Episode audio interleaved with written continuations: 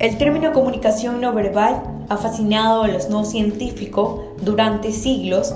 Escultores y pintores siempre han reconocido cuando se puede lograr con ciertos gestos y poses.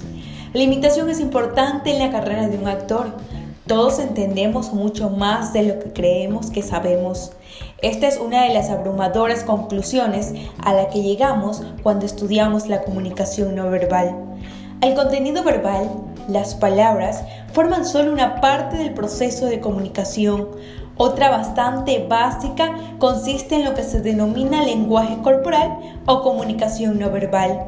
La comunicación no verbal se utiliza para expresar reacciones, sentimientos, que de esta manera cada vez que describimos a alguien como perspectivo o intuitivo, nos referimos a su capacidad para leer las señales no verbales de otra persona y compararlas.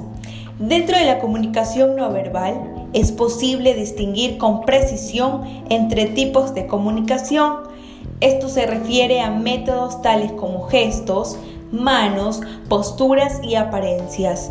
Tenemos la posibilidad de visualizar la tonalidad de su voz, la velocidad a la que hablan. También observa la distancia que necesita una persona en particular para lograr una conversación para que no te sientas estafado.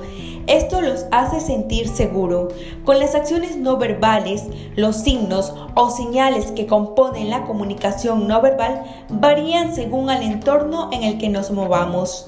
De esto se puede concluir que en este caso de las acciones no verbales tienen la posibilidad de ser fisiológica, lo que puede hacernos sentir frustrados, que también tenemos que considerar la cultura, creencias o hábitos sociales que pueden hacer mucho por el individuo.